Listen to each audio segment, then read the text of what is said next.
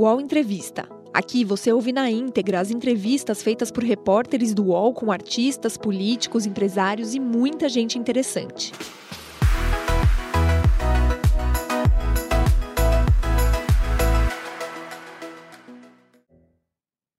Olá, bom dia. Agora são 10 horas, 1 minuto. Estamos ao vivo aqui no canal UOL para mais um espaço de conversa, de reflexão, de discussão dos problemas e das soluções para o nosso país. Esse aqui é o UOL Entrevista, seja muito bem-vinda, seja muito bem-vindo ao nosso programa que hoje ouve o senador Álvaro Dias. Álvaro Dias tem 77 anos, está em seu quarto mandato como senador da República. Formado em História pela Universidade Estadual de Londrina e doutor honoris causa em Administração Governamental pela Universidade de Califórnia, ele iniciou sua carreira política como vereador em Londrina. Também foi deputado federal pelo PMDB nos anos 70 e 80 e governador do Paraná entre 1986 e 1991, período em que se filiou ao PSDB. Chegou a ser expulso do partido em 2001 por pedir a abertura de um processo de impeachment contra o então presidente Fernando Henrique Cardoso e se abrigou no PDT, mas voltou a integrar o quadro tucano em 2002. Álvaro Dias também ganhou fama como um dos mais ferrenhos opositores às gestões Lula e Dilma e pela defesa irrevogável da Lava Jato. Atuou como líder do PSDB e da oposição na CPI dos Correios, que investigou o mensalão e a CPI do futebol. Ele também já tentou chegar ao Palácio do Planalto. Em 2018, terminou a disputa na nona colocação, com pouco mais de 859 mil votos. Após passar por seis diferentes legendas durante a sua carreira política, hoje é líder do Podemos, que ganhou Sérgio Moro como o mais novo integrante. Moro não cravou que será presidente, mas ele disse que não vai fugir da luta. Hoje, aqui no All Entrevista, Álvaro Dias fala sobre o futuro do Podemos, do Moro e de 2022. E comigo essa dois colunistas políticos aqui do UOL, Josias de Souza e Thales Faria. Olá, senador Álvaro Dias, bom dia. Muito obrigada por aceitar o convite aqui do UOL em participar do UOL Entrevista. Oi, bom dia, Fabiola. Bom dia, Josias ao Thales, uma, uma alegria poder conversar com vocês aí, falar um pouco sobre o nosso partido, sobre o nosso projeto, sobre o nosso país. É isso. Thales Faria, bom dia, Thales. Bom dia, Fabiola. Bom dia, Josias. Bom dia, senador. Bom dia, Josias. Bom dia, Fabiola. Bom dia, Thales. Muito obrigado, senador, por nos é, conceder essa conversa. Vamos lá, vamos em frente. Ontem acompanhamos é, todo o discurso de Sérgio Moro, está repercutindo bastante, né? Ele em nenhum momento falou é, que é candidato, mas disse que está ali disposto e se apresenta né, à disposição do Brasil para ajudar o Brasil a, a, enfrentar suas dificuldades. O que está faltando para ele ser realmente lançado pré-candidato à presidência da República, senador? Bem, Fabiola, ele foi lançado pré-candidato ontem, não é? Conforme a legislação nos permite. Candidato, ele será lançado na convenção ao final de julho, com absoluta certeza. Não há nenhuma dúvida disso. É? Ele já é candidato, já é pré-candidato né? há um mês, pouco mais de um mês, quando ele esteve no Brasil, e nós nos reunimos aqui em Curitiba, ficou definida a pré-candidatura dele, a filiação e pré-candidatura. Portanto, é irreversível, não há nenhuma dúvida. É evidente que nós pregamos a convergência em torno de um nome, e, obviamente, daquele que estiver melhor posicionado, tiver maiores possibilidades, maior potencial eleitoral, não é? Eu sei que isso é difícil. As ambições são legítimas em alguns casos, em outros casos são descabidas, mas elas existem. E isso dificulta uma convergência em torno de um nome. Mas, de qualquer modo, mesmo que isso fosse possível, nós temos o convencimento de que, pelas pesquisas que temos, pesquisas eh, qualitativas, inclusive, não é? A convicção que temos é que ele é o nome com maior potencial nesse caminho do meio. Por isso, nós temos a convicção plena de que ele já é, é pré-candidato, evidentemente, mas será candidato ao final de julho, quando tivermos a convenção. Mas, senador, o senhor fala, o senhor fala que ele já é candidato, ao mesmo tempo o senhor prega a necessidade de uma convergência, de uma união desta chamada terceira via. É, até que ponto essa irreversibilidade da candidatura não pode ser revista ali à frente e tal? Ontem, é, curiosamente, imaginei até que outros é, outros candidatos compareceriam, ou pré-candidatos, ou pretendentes a candidatos, mas só foi o Mandetta, né? O Dória, que insinuou que poderia estar, não estava, já mostra uma certa dificuldade em fazer essa composição, né? É, o senhor acha que, o senhor diz, o Moro é o mais bem posto, mas ele, lá na frente, se não for, ele abriria? Como é que os senhores estão trabalhando é, essa possibilidade de composição? É, se nós não admitíssemos a hipótese de abrir numa eventual prevalência de outro nome no caminho do meio, não seríamos honestos né? e não teríamos autoridade para defender a convergência. Eu defendo a convergência, mas, sinceramente, considero muito difícil, né? não quero dizer impossível, mas muito difícil. E a minha convicção de que ele estará à frente é que me leva a dizer que a sua candidatura é irreversível. Essa eu tenho, essa convicção eu tenho. Mas, senador. Eu conheço o potencial dos outros postulantes no caminho do meio. E sei que eles não terão a mesma dimensão. Veja bem, o, o Moro conquistou protagonismo. Eu não vejo possibilidade de sucesso para quem não tenha protagonismo, não possa exercer o protagonismo. Adquirir durante a campanha é um risco é preciso já ter adquirido esse protagonismo. Fato concreto em relação a Moro. Fato também concreto em relação aos demais? Não. Não há protagonismo em relação aos outros que postulam o caminho do meio. Essa é a razão da minha convicção de que ele chegará à frente. Obviamente, atacado pela esquerda, atacado pela direita, obviamente, atacado por ser é, alienígena, né, como disse o Josias, né, chegando agora, é exatamente o que o favorece. Essa minha análise, a minha avaliação é que isso tudo favorece, é, estimula o seu desempenho. Ele é homem de enfrentamento, ele não foge à raia, como se diz popularmente, não é? Então, na verdade, o fato de ser atacado pela esquerda, atacado pela direita e estar chegando agora, dá a ele uma condição ainda, um espaço ainda maior de protagonismo, o que favorece nessa competição. Mas, senador, há, sempre a possibilidade, já que vai haver essa conversa, o Oriovisto ontem até falou publicamente que, que o Moro disse a ele que está disposto a abrir mão do cargo mesmo, da, da vaga mesmo, se tiver essa convergência, se for outro candidato for. Então, é, há essa possibilidade.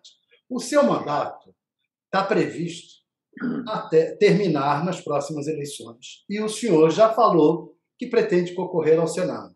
Disse que, se ele não for, ele voltará para o Senado no Paraná. O senhor está disposto a ceder a vaga a ele? É, a vaga não me pertence, né? pertence à, à população do Paraná. Eu sou franco, Em dizer que, mesmo que o Moro seja candidato a presidente da República, eu só serei candidato ao Senado se me sentir convocado. Eu sei que acham que político todos são iguais e pensam da mesma maneira, têm apego ao mandato, mas eu só serei candidato se for convocado pela população. Isso é fácil verificar. Basta fazer pesquisa e verificar se a população me deseja no Senado novamente, né? Ou não. Eu, eu já venci nove eleições no Paraná, né? acho que sou recordista, político em atividade com o maior número Francamente, lá no Paraná, no seu partido, a vaga é sua. É... Então, eu repito, o senhor está disposto a ceder a vaga ao Moro? Não, não, tem, não, não tenho a menor dúvida, mas eu não terei esse impasse. Não terei. Eu, eu estou dizendo que é, eu só serei candidato se me sentir convocado pela população. Mas se eventualmente ocorresse um fato como esse, que não ocorrerá, porque o Moro não está brincando, ele não apareceu para brincar. Ele não foi brincar ontem lá no Centro de Convenções do Ulisses Guimarães. Ele não fez aquele discurso de brincadeira, não é? Então ele assumiu um compromisso ontem que é irreversível. É um caminho de ida sem volta. Mas dá para descartar? O nome dele e a foto dele estará na urna eletrônica no, em outubro, no primeiro domingo de outubro do ano que vem. Então, isso é irreversível. Mas se houvesse essa hipótese, sem nenhum problema, sem nenhum problema, eu já eu repito, eu não tenho apego ao mandato, já exerci vários, não é? Então, sinceramente, essa é a minha posição. O, o senador. Eu acho que eu estou agora numa missão aqui, inclusive, de colaborar para que ocorra uma renovação política com qualidade no Brasil e especialmente no meu estado, onde eu posso ter maior influência para atrair valores para a atividade pública, né? desgastante esse campo minado da, das incompreensões, das injustiças e principalmente da inversão de valores, o que desestimula pessoas talentosas, pessoas probas, né, de participar ativamente desta atividade. Então, estou tentando, nessa fase da minha participação política, contribuir para que ocorra uma renovação política de qualidade. O senador, então, descartado 100% a possibilidade, descartada 100% a possibilidade de Moro ser candidato ao Senado. É, o senhor está dando a entender isso aqui. É, já está... Totalmente descartado. Veja, veja, Fabíola, deixa eu só colocar mais essa, essa pedrinha aí no sapato de alguns, não é? Eu vi nos últimos dias um movimento aí em São Paulo, especialmente, e com toda certeza esse movimento tem o endereço do interessado, não é? Em colocar Moro como candidato ao Senado em São Paulo, com pesquisa onde ele aparece liderando, divulgação dessas pesquisas e tal, como se a candidatura dele para a presidência da República fosse apenas uma encenação, um balão de ensaio, não é? Não, não é uma encenação, não é um balão de ensaio, é o endereço do interessado aqui, o senhor se refere ao Palácio dos Bandeirantes? É o Dória o interessado? É, especialmente, né? Especialmente. É, não há nenhuma Cara, razão para não dizer isso. Ao Dória, é ao Dória, na sua visão, interessaria que o Moro fosse candidato ao Senado até para ajudá-lo a, a... Exato, exatamente. É, eu acho que é o interesse legítimo dele, eu não vejo mal nisso. Ele propugnar essa tese. Ele gostaria de ter o Moro candidato ao Senado em São Paulo, apoiando a candidatura dele à presidência da República. Nada mais legítimo do que isso, mas impossível, porque o Moro não é eleitor dele, é concorrente. Eu sei que o Dória é obstinado, que ele não abre mão dessa candidatura, que ele vai até as últimas consequências. Que bom que seja assim, nós precisamos de políticos ambiciosos, obstinados, não é? Agora, evidentemente, esse jogo tem que ser esclarecido. É um jogo, é um jogo. Obviamente, é, pode ser um jogo legítimo, até não, não, considero, isso espúrio, não. É um jogo da política. Mas a realidade é outra. O Moro não será eleitor em São Paulo, ele é eleitor do Paraná e ele é candidato à presidência da República. Quem é o melhor vice para Sérgio Moro? É, a gente está falando aqui sobre composições, o senhor aí deu claro que ele está na cabeça de chapa, não vai abrir mão disso, a foto dele vai ter que estar tá na urna. Quem vai estar tá ali como vice de Moro? Quem é o vice dos sonhos de Sérgio Moro? Bem, eu sei qual o conceito que ele tem de vice. Sobre isso nós já conversamos, né?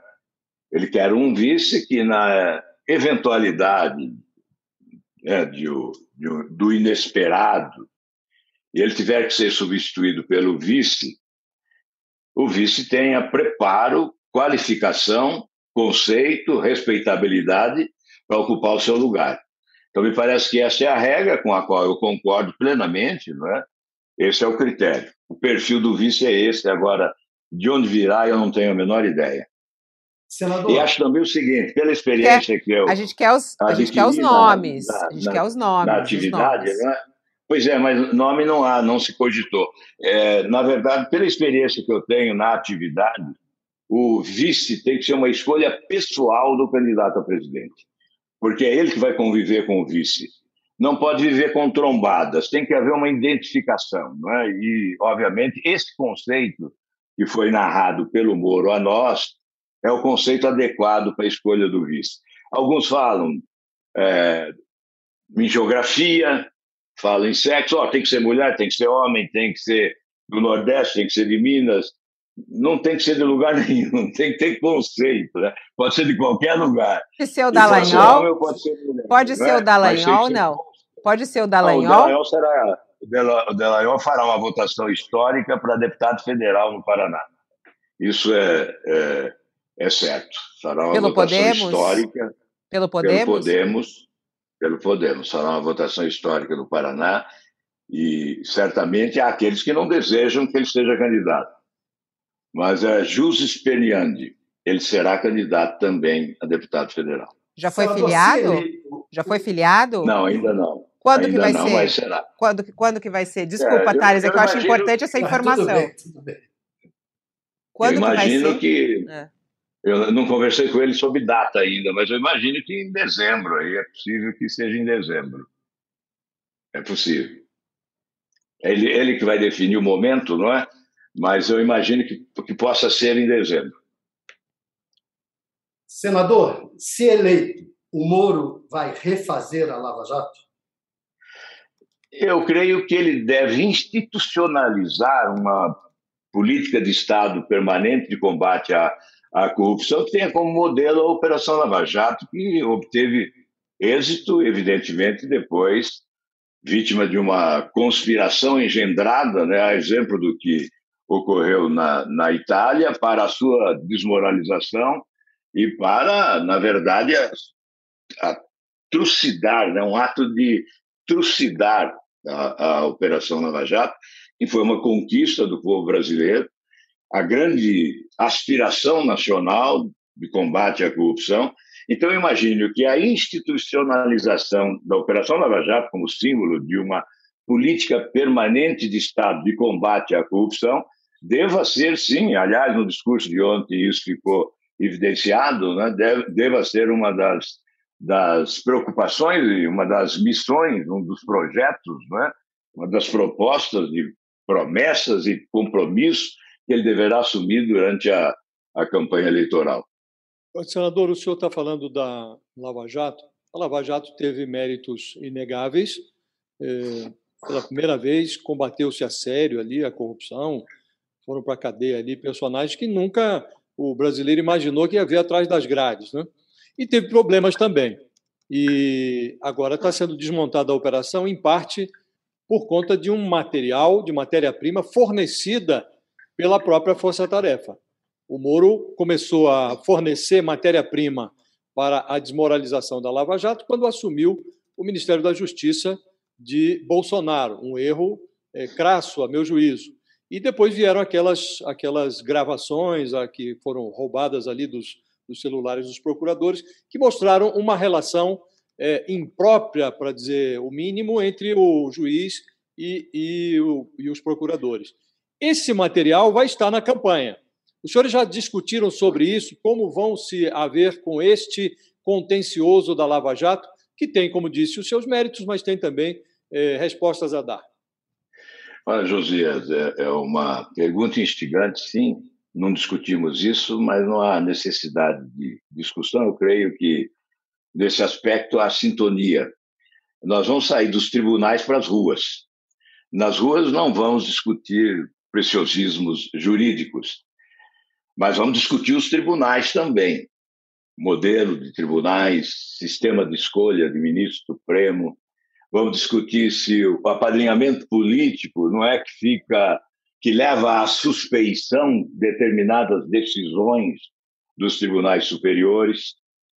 Isso tudo tem que ser discutido nas ruas do país. E certamente passará ao largo o preciosismo jurídico como tema central. Eu gostaria até de lembrar uma fala do ministro Barroso, que, comparando com as mãos limpas, ele disse: na Itália, na Itália a corrupção conquistou a impunidade. No Brasil quer mais, quer vingança. E evidentemente os conspiradores contra o combate à corrupção desejam sequestrar a, a narrativa desse momento vivido no Brasil de combate à corrupção, que agora apresenta todos esses retrocessos que são sustentados nos três poderes: no legislativo, retrocesso na legislação, no judiciário, com decisões que eu considero estapafúrdias, por exemplo, levaram seis anos para decidir que a 13ª Vara Federal de Curitiba era incompetente para julgar o ex-presidente da República, depois que ele foi condenado, não é? Em, por cerca de nove magistrados, se não me falha a memória, passando pelo Tribunal Federal Regional em Porto Alegre, depois o STJ e, e, com recursos também julgados no Supremo Tribunal Federal. Depois de seis anos, ministros que tinham uma convicção arraigada, consagrada, mudaram essas convicções. A exemplo do que ocorreu com a prisão em segunda instância, depois de vários anos de prática desse instituto da prisão do condenado em segunda instância, que foi fundamental para a população voltar a ter a sensação de que existe justiça no Brasil, depois de vários anos, aqueles que consideravam a prisão em segunda instância um avanço civilizatório determinaram a sua extinção pelo 6 a 5. Então, um retrocesso, uma mudança de convicção. Qual a causa? Apadrinhamento político. Fica sob suspeição decisões dessa natureza.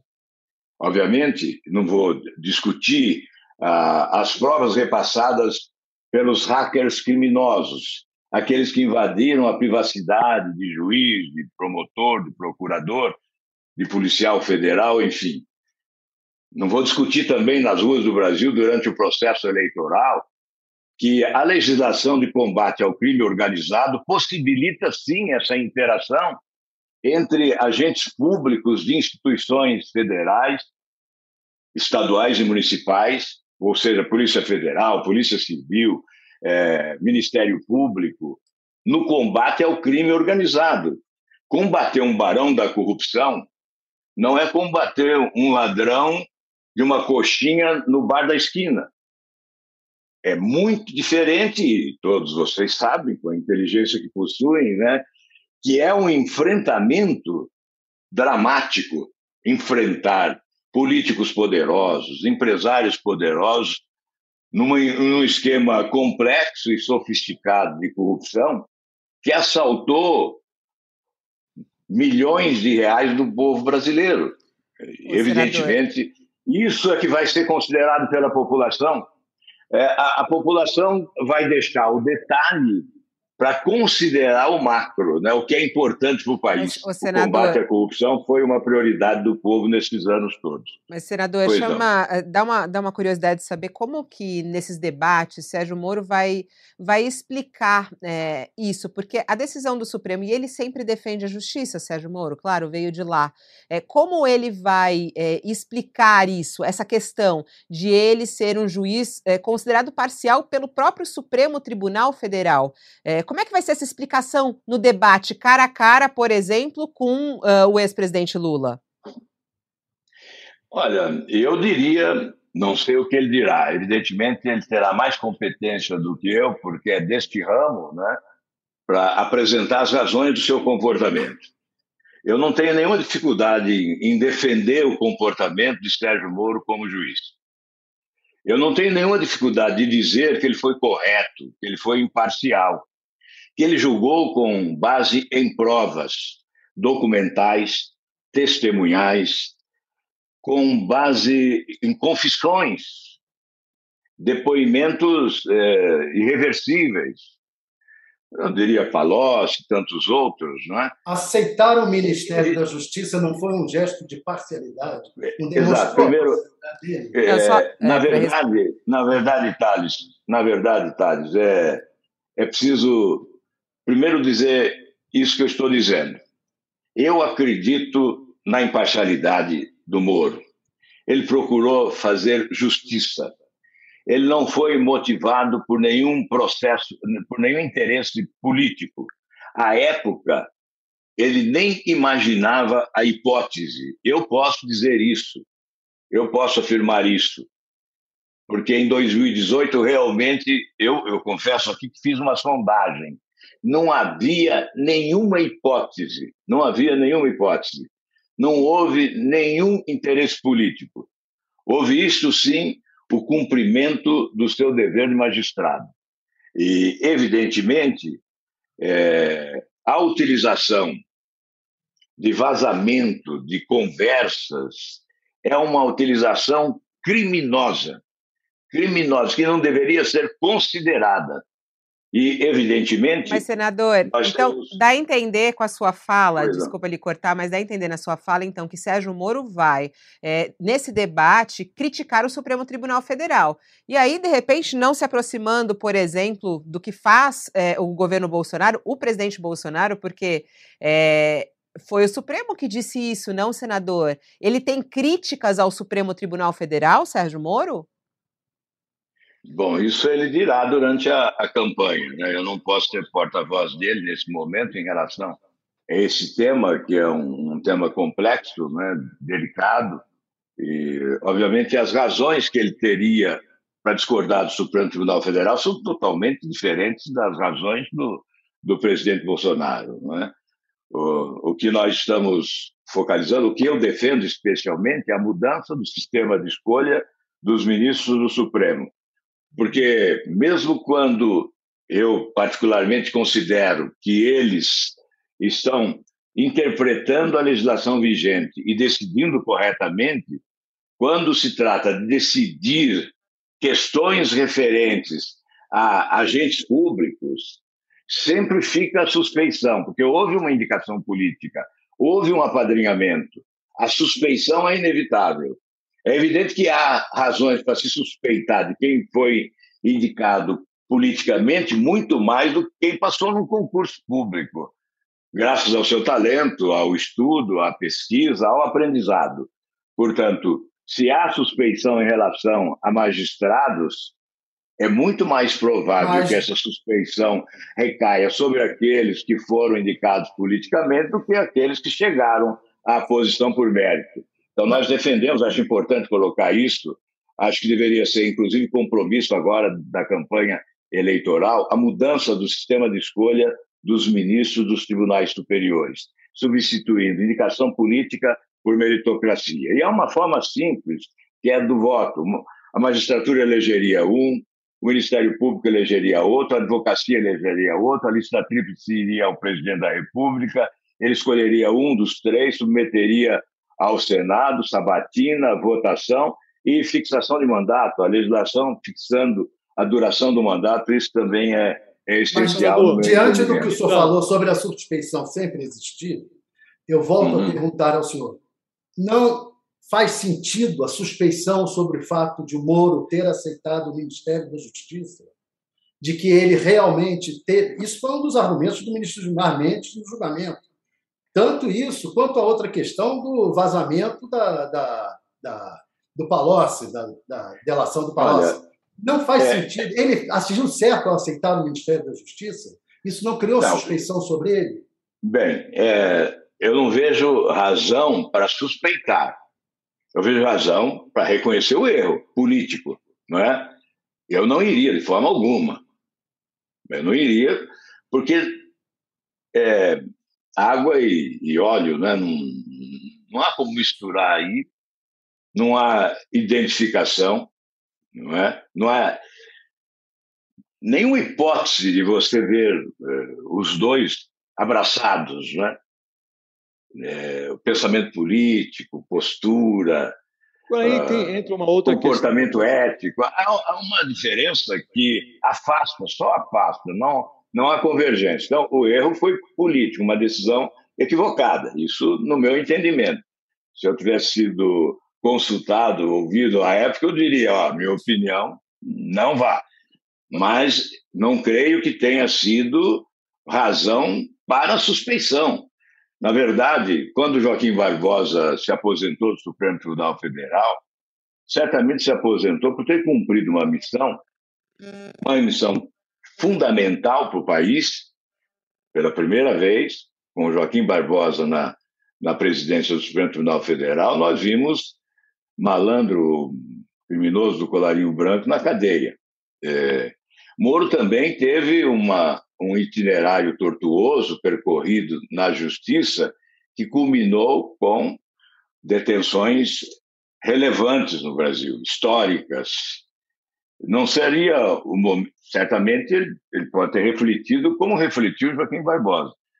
Joaquim Barbosa optou pela aposentadoria precoce o Moro optou por uma outra alternativa, motivado pelo desejo de defender no Ministério da Justiça, com essa ferramenta importante, ferramenta política importante que é o Ministério da Justiça, defender a política de combate à corrupção com outras armas. E, inclusive, um tentar aprimorar a legislação. Tentar aprimorar a legislação como tentou, né, com o pacote anticrime, anticorrupção e antiviolência, mal sucedido, um porque faltou aspecto, o apoio da presidência. Mas, um para outro... concluir, Josias, só para concluir. Então, eu imagino que tenha sido esse o objetivo, não é? Esse foi o objetivo. Evidentemente, a decisão foi equivocada, mas o objetivo era patriótico. Abstraindo, então, o aspecto da suspeição que o senhor afasta. Muito bem. O senhor admite que houve um erro. Ótimo. Agora, é, os senhores escolheram esse candidato. Então, agora eu vou fazer uma, uma, uma reflexão de outro tipo. Era visto como um juiz perspicaz, tanto que obteve o resultado que obteve.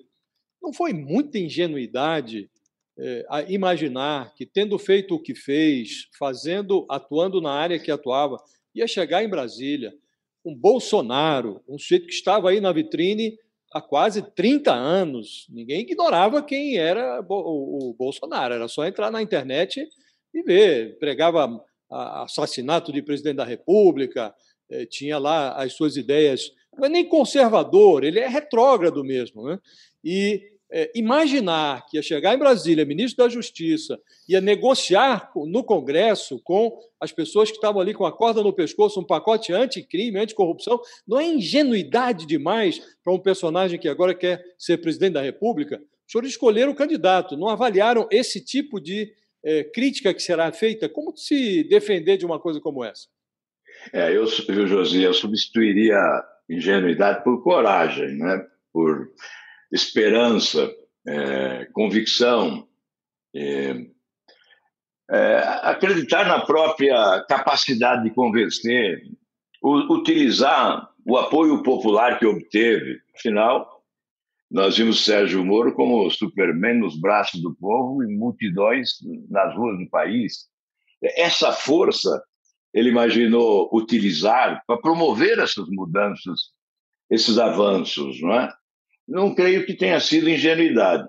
Ele confiou plenamente e, obviamente, faltou o apoio, faltou o apoio no Congresso, mas principalmente o apoio do presidente da República. E nós não podemos ignorar que o nosso sistema presidencialista é de muito poder.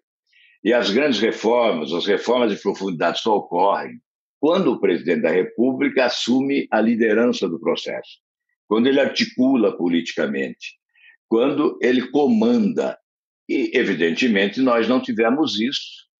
Eu diria que Sérgio Moro foi jogado às feras e ele tentou, eh, iniciante, sim, na atividade política, nesse sistema de relação promíscua entre os dois poderes, ele tentou, pela palavra, pelo convencimento, conquistar maioria para aprovar as suas propostas. Não foi possível, não conseguiu. Mas eu não creio que tenha sido ingenuidade. E foi um grande aprendizado, certamente. Essa experiência adquirida será muito importante agora para o seu desempenho como pré-candidato à presidência da República e se eleito como presidente da República. O UOL Entrevista volta já.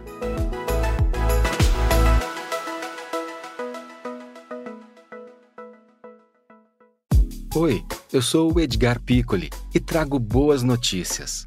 Isso, Trago Boas Notícias é um podcast original Spotify produzido pelo UOL para você se informar e relaxar. As histórias que eu conto aqui são de Ecoa, a plataforma do UOL por um mundo melhor. De segunda a sexta-feira, às seis da tarde, tem um novo episódio grátis no Spotify e no UOL. Dá também para baixar e ouvir offline, quando você quiser. O presidente Jair Bolsonaro deu uma declaração agora há pouco, não sei se o senhor já acompanhou ou não, que ele falou sobre o discurso de Moro e a filiação dele. É, e o Bolsonaro disse o seguinte, abre aspas, ele não aprendeu nada e não aprende o que é ser presidente. Uh, o presidente Jair Bolsonaro ironizou o discurso de filiação do Moro, dizendo que ele não aprendeu nada durante o período em que ele foi ministro da Justiça e Segurança no governo. Em conversa com apoiadores dele, ele disse ainda: o Moro não sabe o que é ser presidente. E ainda disse: vocês gostaram daquele discurso lido pelo cara ontem? O cara leu, eu assisti porque foi meu ministro, disse ele. E afirmou ainda: leu o discurso, tinham dois teleprompters ali ao lado dele, não aprendeu nada. Ficou um ano e quatro meses e não sabe o que é ser presidente, nem ser ministro ele sabe o que, que é. Foi a crítica é, do presidente Bolsonaro em relação ao discurso de Moro. Mas ele aprendeu muito o que não se deve fazer como presidente. Isso ele aprendeu, tenho certeza. O professor que ensina como não se deve proceder na presidência da República é exemplar. Esse professor é, é competente. Qual, qual, vai ser o tom de crítica de Sérgio Moro e do Podemos, né, é, nessa candidatura ao governo Bolsonaro? Qual é a sua análise em relação ao governo Bolsonaro e qual vai ser o tom de crítica ao governo Bolsonaro? Bem, eh, se fosse eu candidato, não partiria para agressividade, é, para radicalidade, porque há beligerância política que certamente provoca revolta nas pessoas lúcidas no país. Esse ódio acumulado à esquerda, ódio acumulado à direita, esse confronto, como disse ontem no discurso, entre a extrema esquerda e a extrema direita, dá vitória ao caos. Nós temos que rejeitar o ódio e abraçar a construção, né? nesse caminho do meio, com lucidez, com maturidade, com equilíbrio né? e competência, buscar os avanços desse um projeto estratégico de desenvolvimento econômico para o país que não temos há décadas. Aquilo que se fala de projeto de nação, projeto estratégico de desenvolvimento econômico capaz de enfrentar os desafios dos investimentos e da produtividade, sobretudo na área de educação, de ciência, de pesquisa, inovação, tecnologia, para que o Brasil possa escapar dessa armadilha da, da renda média e avançar para um patamar de país desenvolvido. Este é o projeto que é preciso ser colocado com ênfase e, evidentemente, desprezando o ódio, a radicalidade. Imagino que a população brasileira esteja cansada desses arroubos, não é? dessa valentia oportunista eventual para convencer pela emoção as pessoas que este é o caminho e não aquele. Eu imagino que o sofrimento pode ter levado a população a optar por essa forma, por essa forma de escolha. Por Até isso eu porque... partiria muito mais para a proposição do que para a crítica até porque a crítica uh, não há necessidade. Até porque uma crítica, parte do né? eleitorado do Bolsonaro é, tende a ir para o Moro. Né? Eu perguntaria Sim. ao senhor: o, o Moro é, é o candidato dos frustrados com o Bolsonaro? Na verdade, as, as pesquisas qualitativas revelam o seguinte: Moro tem dele de 10 a 12% de votos. O restante é anti-Lula. Eu não me lembro qual o percentual que Lula tem de voto dele mesmo e do PT e o que tem de anti-Bolsonaro. Então, existe um espaço nesse caminho do meio para uma proposta inteligente que convença e galvanize a opinião pública, que possa, então, buscar votos à direita e à esquerda, inclusive. É por isso que essa tentativa de convergência em torno de um projeto, que eu repito, seria um projeto de nação, eu chamo de refundação da República, né, há muito tempo. A convergência em torno de um projeto dessa natureza, liderado por uma personalidade nova na política, como é o Sérgio Moro, certamente teria um espaço enorme, uma avenida ampla à frente para percorrer o destino da vitória. Imagino que, que seja possível, sim. Eu acredito nisso. É, o nosso partido está acreditando nisso especialmente depois do discurso de Moro ontem, nós sentimos que há é, qualificação na proposta dele. E é preciso dizer o seguinte: essa não é uma proposta definitiva. São linhas gerais de um projeto que ele pretende discutir com a sociedade. Ele está ouvindo, ele vai continuar ouvindo. Ainda é cedo para formalizar uma proposta definitiva. Mas os indícios apresentados ontem são extremamente positivos e, por isso, o nosso partido se alimenta desse entusiasmo e crença. Senador, a, taxa, a taxa de conhecimento do Sérgio Moro é muito grande. É, ele tem também uma taxa de rejeição que não é negligenciável. Parece Sim. haver uma posição mais consolidada do Lula em relação à perspectiva de chegar ao segundo turno. Então, é, se o Sérgio Moro tiver alguma chance de chegar ao segundo turno, é retirando dessa posição o Bolsonaro. Eu queria saber com que tipo de estratégia os senhores trabalham. Que o, o, o ex-ministro Sérgio Moro apareceu aí numa pesquisa ali é, entre o, o, terceiro e o quarto lugar, mais próximo do terceiro do que do quarto, roçando o cotovelo ali com o Ciro Gomes. Né? Qual é a estratégia com a qual os senhores trabalham para tirar o Bolsonaro do segundo turno? Porque o Moro hoje está ainda num longínquo terceiro lugar. Né? O que fazer? Bem, eu, eu concordo com você que a posição do ex-presidente Lula é mais consolidada, que vulnerável está o, o presidente da República. Ele próprio cava a sua própria vulnerabilidade, né? por gestos, por palavras e principalmente comportamento, ausência de ação. Há um deserto de criatividade na esplanada dos ministérios.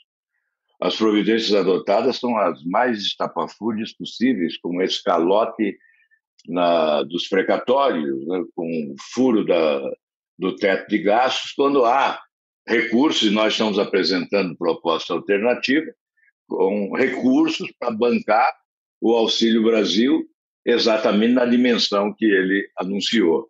Então, é evidente que ele próprio vai cavando a sua vulnerabilidade e há, sim, a esperança de migração. A proposta do Moro ontem já foi vista assim, como uma proposta de centro-direita, portanto, mais eh, sensível a eleitores do, do Bolsonaro. Então, imagino que a possibilidade de roubar votos do Bolsonaro é maior do que do, do presidente Lula, até porque tem o Ciro Gomes também nesse caminho, que também é um optador de votos do presidente Lula, que é da esquerda. Então, imagino que realmente a, a, a chance maior de Moro engordar o seu capital eleitoral é bebendo nas águas do bolsonarismo, aí mais à direita. O senhor defende o impeachment do Bolsonaro? Não, eu, eu achei que seria uma imprudência. Não existem condições para impeachment. Eu fui mal entendido, fui criticado quando me coloquei contrariamente a, a um processo de impeachment. Nós temos a experiência de, do impeachment da presidente Dilma, não é? como é doloroso isso, e como é um processo longevo, né? que caminha. É... veja, quando propuseram o impeachment agora, mais recentemente, eu fiz as contas e disse: quando nós estivermos culminando, concluindo o processo de impeachment, nós já estaremos próximos da eleição. Então, nós caminharíamos juntos com o processo de impeachment e o processo eleitoral. Um tumulto no país gigantesco. E depois a nação está dividida. Você não, não pode falar em impeachment sem apoio popular denso, né, intenso. Os dois processos de impeachment que tivemos na nossa história contemporânea se deram com multidões nas ruas. Né? Caso do Collor, caso da Dilma. E hoje nós não teríamos esse apoio popular. Portanto, as condições não estavam postas, né? E também o pragmatismo me leva a refletir que jamais nós teremos êxito para a admissibilidade de um processo de impeachment na Câmara dos Deputados, com o Centrão comandando, né? O custo nós conhecemos, mas há uma predominância e não há como você convencer, eh, já que certamente os laços são muito sólidos entre o presidente da República e o Centrão, e, obviamente, com o comando do Executivo e do Legislativo via Câmara dos Deputados. Seria, portanto, Senador, deixa eu ver, por... seria fazer uma pregação no deserto. Não teríamos êxito de forma nenhuma, então vamos ser mais pragmáticos, vamos respeitar a população, vamos respeitar o país, vamos jogar a favor do Brasil nessa hora. Senador, por conta desses laços da Câmara com é, o presidente Bolsonaro, acabou de ser aprovado lá, em dois turnos, a PEC dos precatórios. É, como é que vai ser isso no Senado? O senhor é a favor dessa PEC? O senhor acha que ela vai ser aprovada no Senado ou que não vai ser fatiada? O que vai ocorrer no Senado com essa PEC dos? É, desde o primeiro momento eu disse que no Senado, a minha bancada, a bancada do Podemos, fecharia a questão. E ontem nós concluímos uma reunião com a apresentação de uma proposta alternativa. Não se confunda a nossa posição contrária ao calote e a esse furo no teto de gastos com a nossa posição contrária ao Auxílio Brasil. Nós sabemos que a fome, 19 milhões não se alimentam hoje, desemprego, as famílias brasileiras endividadas. É óbvio que essa política de transferência de renda hoje é imprescindível. Nós somos favoráveis, sim, ao Bolsa Família, agora se chama Auxílio Brasil, mas temos outras fontes de recursos.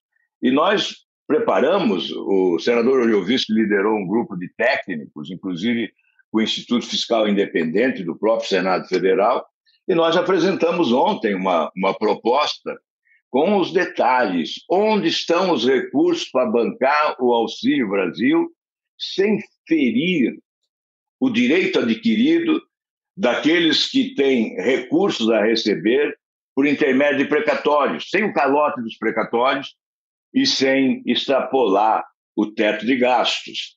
Então, temos especialmente na, no orçamento secreto, em dois anos, são 36 bilhões.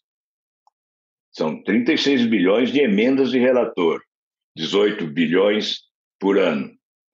Nós temos o Fundeb, que está fora do teto de gastos, e isso vai beneficiar, inclusive, os estados e municípios, porque haverá o pagamento daquilo que ficou para trás. Haverá a devolução daquilo que não foi pago aos estados e municípios. Vejo que, inclusive, há um ganho para estados e municípios nessa proposta do Podemos, liderada pelo senador Oriovisto. Temos também aí outras fontes de recursos, como emendas parlamentares de bancada. Aí nós tiraríamos daí 8 bilhões de reais, uma parte destas emendas. É? É, enfim, eh, são várias fontes que foram elencadas aí pelo Instituto Fiscal Independente, por técnicos ali da, da, do próprio Senado, da equipe do Podemos, e há uma alternativa. Nós não estamos sendo contra pelo gosto de ser contra. Nós estamos apresentando uma alternativa viável. Então, agora, isso vai lá para a Comissão de Constituição e Justiça, o relator indicado pelo governo é o Fernando Bezerra, e haverá uma negociação. Se ele acolher essa proposta, evidentemente nós vamos colaborar e votar favoravelmente. Mas a proposta que veio da Câmara, nós somos radicalmente contra. Nós não admitimos furar o teto de gastos e não admitimos também dar calote em ninguém para resolver os problemas do país. Senador, muitos deputados falaram que houve compra de votos na Câmara. Estão é, tentando comprar votos já dos senadores também, não? Bem, eu, eu vou contar uma história aqui. Quando surgiu o boato no Senado que é, haveria distribuição de recursos em troca de, de, favores de parlamentares, eu fui ao presidente do Senado, Davi Alcolumbre, e perguntei a ele se isso era verdade. Ele disse que era.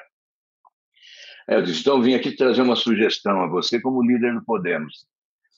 É, por que, que você não sugere ao presidente da República para ele se antecipar ao escândalo? Chama a imprensa, convoca uma coletiva e diz: reconheço as dificuldades dos estados dos municípios, confio na, na, na respeitabilidade dos parlamentares e vamos repassar recursos da União para os estados e municípios por intermédio dos parlamentares de todos os partidos, da esquerda, da direita, de todos os partidos, da oposição, do governo, sem limitação. Aí ele respondeu: não, mas ele não faz isso. E aí o escândalo aconteceu. Como eu vou negar a você que existe isso lá no Congresso Nacional? Como eu vou negar que existe o orçamento secreto? Que existe esse toma lá da cá?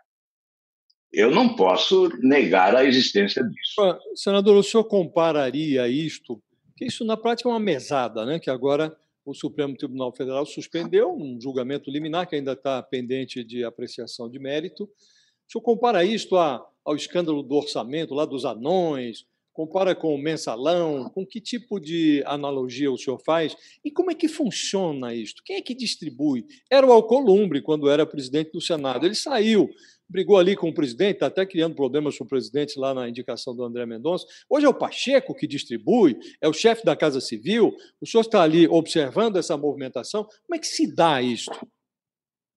Bem, primeiramente a questão da comissão de orçamento. Houve realmente aquela CPI do orçamento, mas não interrompeu a sangria, não. É, não foi, de certa forma, uma ação didática, né? porque o exemplo não, das punições né? Acabou não prosperando. Porque essa criatividade, né? essa inovação do orçamento secreto, as chamadas emendas de relator, é a continuidade do desperdício do, do dinheiro público. É o favorecimento ilícito, inclusive, Veja, é, muitos condenam, e condenam corretamente, o fundo eleitoral como um exagero, o fundão eleitoral. Eram 2 bilhões. Eu falei agora em 36 bilhões do orçamento secreto, das emendas de relator. Mas aqueles 2 bilhões agora aumenta, não sei para quanto vai ainda, não, é? não sei para quanto vai, mas aumenta para essa eleição próxima. Mas isso é distribuído equitativamente, proporcionalmente entre os partidos em função da, da sua grandeza. Então, há uma distribuição equitativa, não é? Em relação a esse orçamento secreto, emendas de relator, não. É seletiva a distribuição. Então, realmente configura compra. Não há como denominar de outra forma. É favorecimento ilícito e distribuição indevida de recursos públicos, que não leva em conta a relação custo-benefício do gasto a ser realizado, do dinheiro a ser aplicado. Isso abre também as portas para a corrupção. Portanto, isso é condenável. Né? Você pergunta quem é que distribui agora. Geralmente, até aqui, pelo menos, vinha sendo o chefe dos poderes, né? das duas casas. Hoje há um senador na Casa Civil. Eu, sinceramente, não sei quem estava comandando isso. Mas, felizmente, né, o Supremo aplicou o breque nisso. Né? Então, imaginamos que isso agora tenha sido interrompido, né? que isso não terá continuidade. O senhor passou raspando aí, deu a entender, ao que parece, que no, na Câmara é o presidente da Câmara. No Senado é o ministro da Casa Civil, que é um senador lá. É por aí, né? É, ô, Thales, você é muito esperto, mas eu não posso afirmar, né? Eu gosto de afirmar quando eu tenho plena é, convicção né, do fato. Então, na verdade, o que se vê, e o Josias lembrou bem, o Davi Alcolumbre está muito irritado, está né? se sentindo abandonado, né? Foi, foi rejeitado nesse episódio todo, né? E está se vingando e alguém assumiu o lugar dele, né? É, né, lamentavelmente essa essa posição é, compromete não só o Senado, né? Obviamente isso arranha a nossa imagem ainda mais e, e compromete a, a produtividade legislativa mas está comprometendo também outras instituições que estão paralisadas em razão da Comissão de Justiça do Senado. O CNJ, por exemplo, o CNMP, o Supremo tem tido problemas com alguns impasses em razão de empates, não é?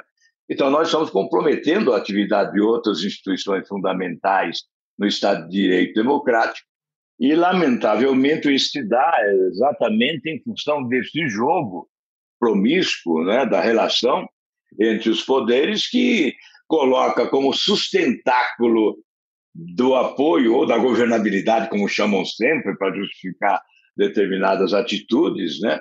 O, esse caminho do toma lá da cá, que é um deplorável caminho que já levou o país a vários escândalos desde o mensalão. Senador, o senador, o senhor... Deplorável. Ah. Perdão, Fabiola. Não, pode, pode é, falar, Josias. Tem a ver com isso? Pode falar. É, tem a ver. O senhor está falando de um deplorável cenário, e de fato o cenário é deplorável.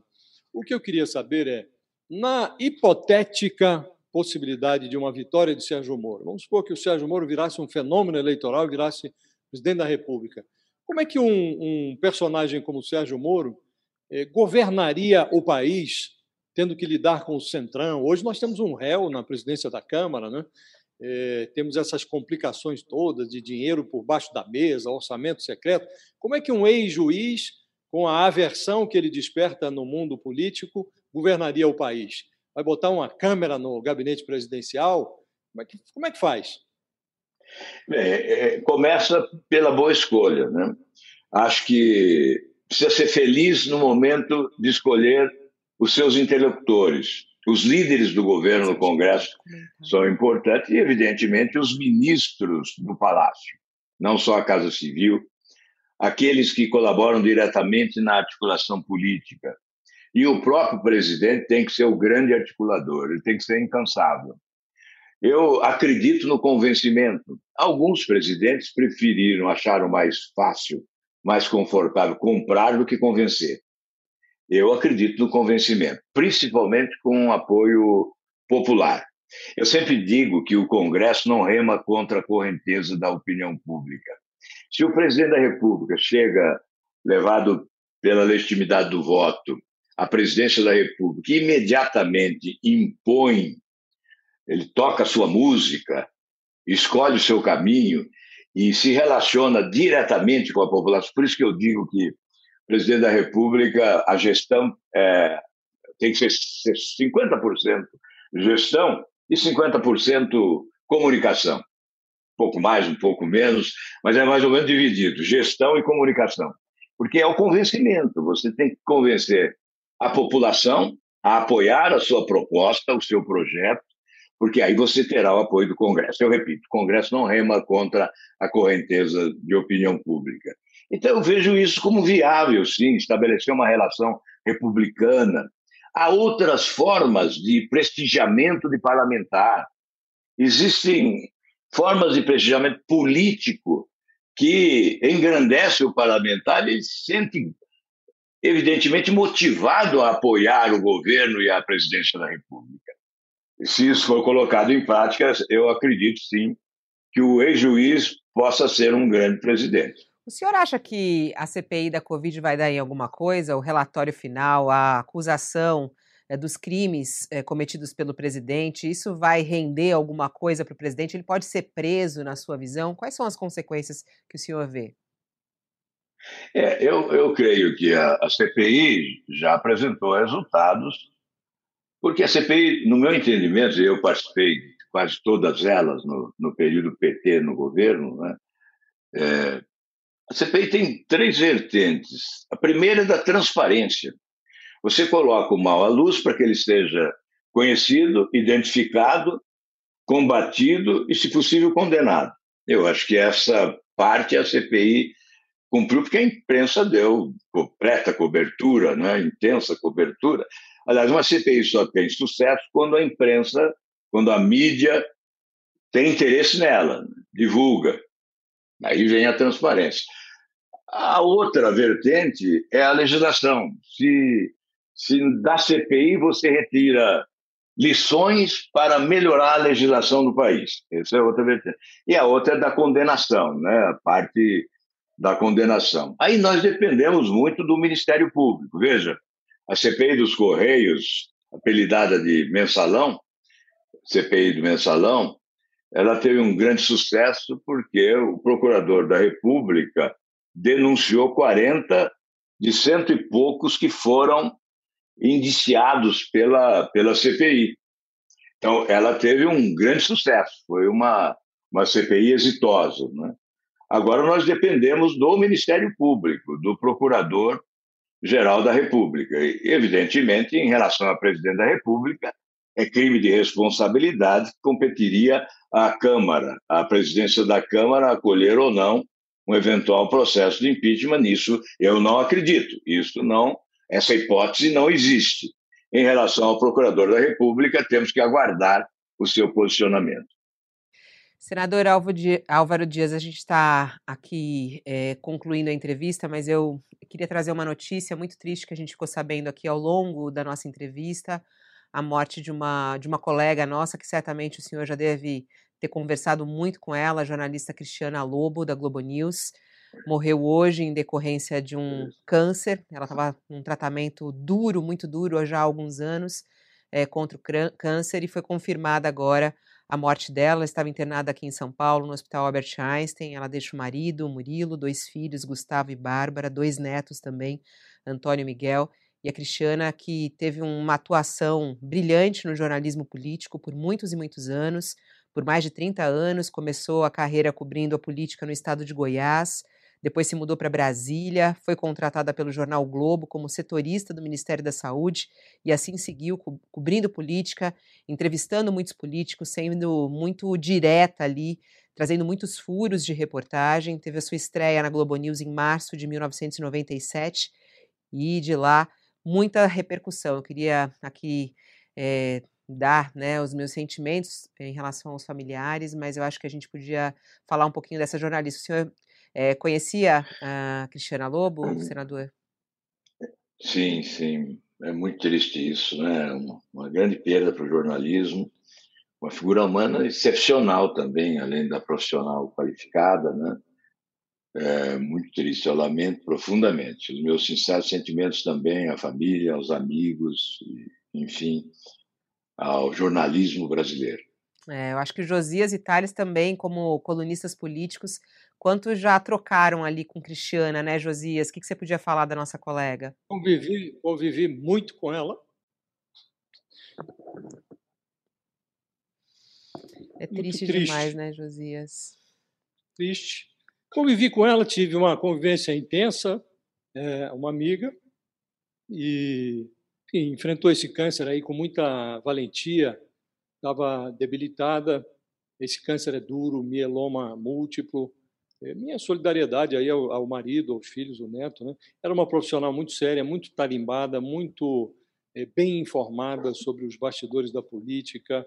Ela tinha um programa também na Globo News, no qual ela conversava com jornalistas. Estive lá algumas vezes é um programa também muito interessante, mostrava os bastidores da, da cobertura jornalística, né? uma especialista em bastidor, como disse, muito bem informada. Acho que o jornalismo perdeu é, uma, uma profissional muito séria, muito respeitada, e eu perdi uma amiga, perdi uma, uma pessoa com quem convivia. Meus sentimentos, Josias. Thales, também tem alguma história para contar para a gente da Cristiana? Pensei com a Cristiana no hospital, liguei para ela, a gente conversou há, há cerca de um mês, eu acho. E, mas não achava que ela fosse, fosse falecer, achava que ela fosse é, sair dessa. E ela era, na verdade, uma guerreira. A Cristina enfrentou vários reveses na vida, como nós jornalistas sempre enfrentamos. Ela foi diretora do Estadão, colunista, saiu, foi demitida de um lugar e foi brilhou mais em outro. Cada vez que vinha um revés, ela superava isso com mais informação. Sempre foi uma guerreira. Sempre foi uma guerreira. E é um exemplo para, para os jornalistas nesse sentido, de que é, jornalismo é perigoso. É, como viver é perigoso. E a gente só sai dessa é, lutando e trabalhando mais e mais para ela fazer isso com direitinho. E a gente dedica então esse UOL Entrevista aqui à Cristiana Lobo, que tanto no, nos ensinou também nessa sua missão como jornalista a entrevistar políticos eh, brasileiros. Muito obrigada, senador Álvaro Dias, eh, pela sua participação aqui no UOL Entrevista e um bom dia ao senhor. Eu que agradeço, um bom dia, um abraço. Tchau, Josias, tchau, Thales, até. Tchau, tchau, Fabíola. Tchau, Thales. Muito obrigado, senador. Até uma próxima. A tchau volta, a todos. A gente volta logo mais ao uh, meio-dia no UOL News. Até lá. O UOL Entrevista e outros podcasts do UOL estão disponíveis em uol.com.br/podcast. Os programas também são publicados no YouTube, Spotify, Apple Podcasts, Google Podcasts e outras plataformas de distribuição de áudio.